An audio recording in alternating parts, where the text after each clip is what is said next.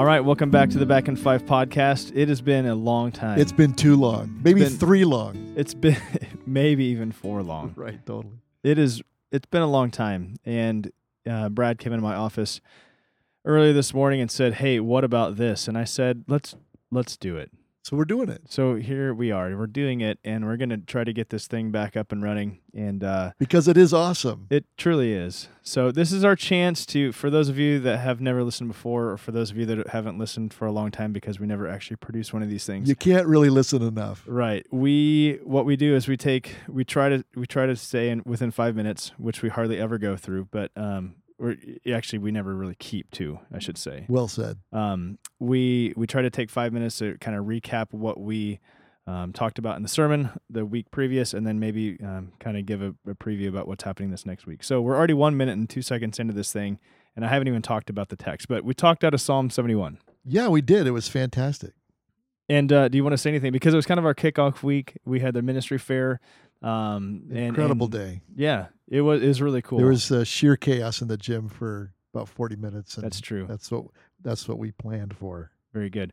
So Psalm 71, the message was getting the word out, and uh, you could kind of see the the passion in the psalmist's mind. Um, in Psalm 71, they were resolved to communicate something. So what what did you see in the text? Well, first of all, we opened up with that Chick Fil A video, Oh yeah, yeah. uh, and just get, getting a heart for people around us who are hurting. Which is a tearjerker. I know, especially the little girl. Oh and yeah, the cow. That's, Yeah. But you know, that's we. Every life has a story. That's kind of what we started with. yeah. And because we are Christians, we've got a story to tell. Mm. So that's really what I wanted to go, uh, where I wanted to go with the passage, because throughout the passage, about nine times, uh, we're told to say something about who our God is, Yeah. and uh, so that's really the the major premise, what pushed everything. Right, and that was cool because um, we do have a story to tell, and it, it's verbal. We have to tell the story. You Right. know, it, there's always been that quote where, um, you know, it, it, preach the gospel at all times, um, and if if if necessary, use words. Which they attribute it to Francis of Assisi, who doesn't even know if that's really true, but. Um, that's crazy because it's a verbal thing. We have to actually speak, and that's what the psalmist does. He speaks about things. So, so talk us through the text. Well, uh, again, there's about five uh, major ideas here, but uh, first we talked about tell telling of His grace and mercy, and the three ideas here were that we we have an enduring hope. That's where the psalmist starts. But I will hope continually, Mm. and uh, will praise you yet more and more. Uh, we have experienced a perfect love, and thirdly, we have been saved from so much, and that's really just in the the opening two verses of 71, Psalm 71, 14 and 15. Yeah.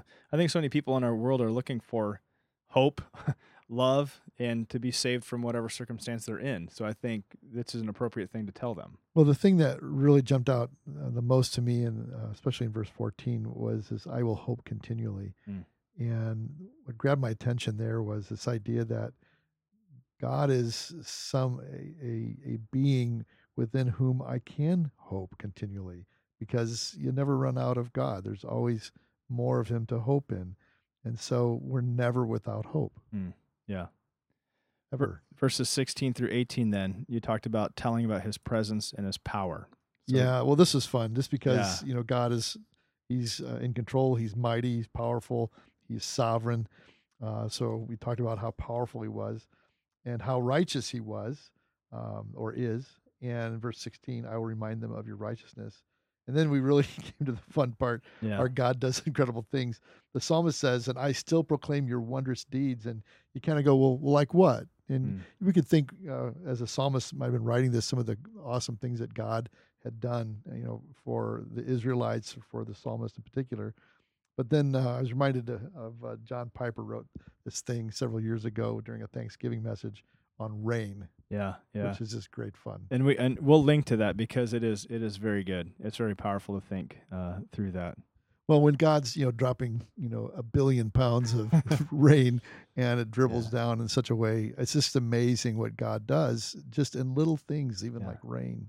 There's a cool lyric um, by one of my favorite singer songwriters, Andrew Peterson, which I always reference him all the time. Yeah, I've never heard of that guy. But anyway, he uh, he has a line in a song that says, "Every prophet or every drop is a prophet in your name tonight. Oh, wow. Speaking of raindrops, which is kind of cool. It talks about God's power. It would have been nice to quote Um, that in the I know, of what I right? I doing. should have gave it to you, but anyway. Um, so we'll link that article because it is really fun to consider that. Um, what else have we seen in the text? Well, and then lastly, with that idea in terms of his power, uh, you know, he'll never forsake us. He, he he will always be there for us. Then we uh, transition to telling of his comfort and his guidance, and the psalmist uh, pivots to this idea that you know he gives us life in the midst of our struggles. I thought this was an incredible quote. You who have done great things, O God, who is like you? And the verse 20 goes on, you who have made me see many troubles and calamities will revive me again. Mm. So here, you know, here it is that God leads us into these difficulties from time to time, sovereign calamities he allows in our lives.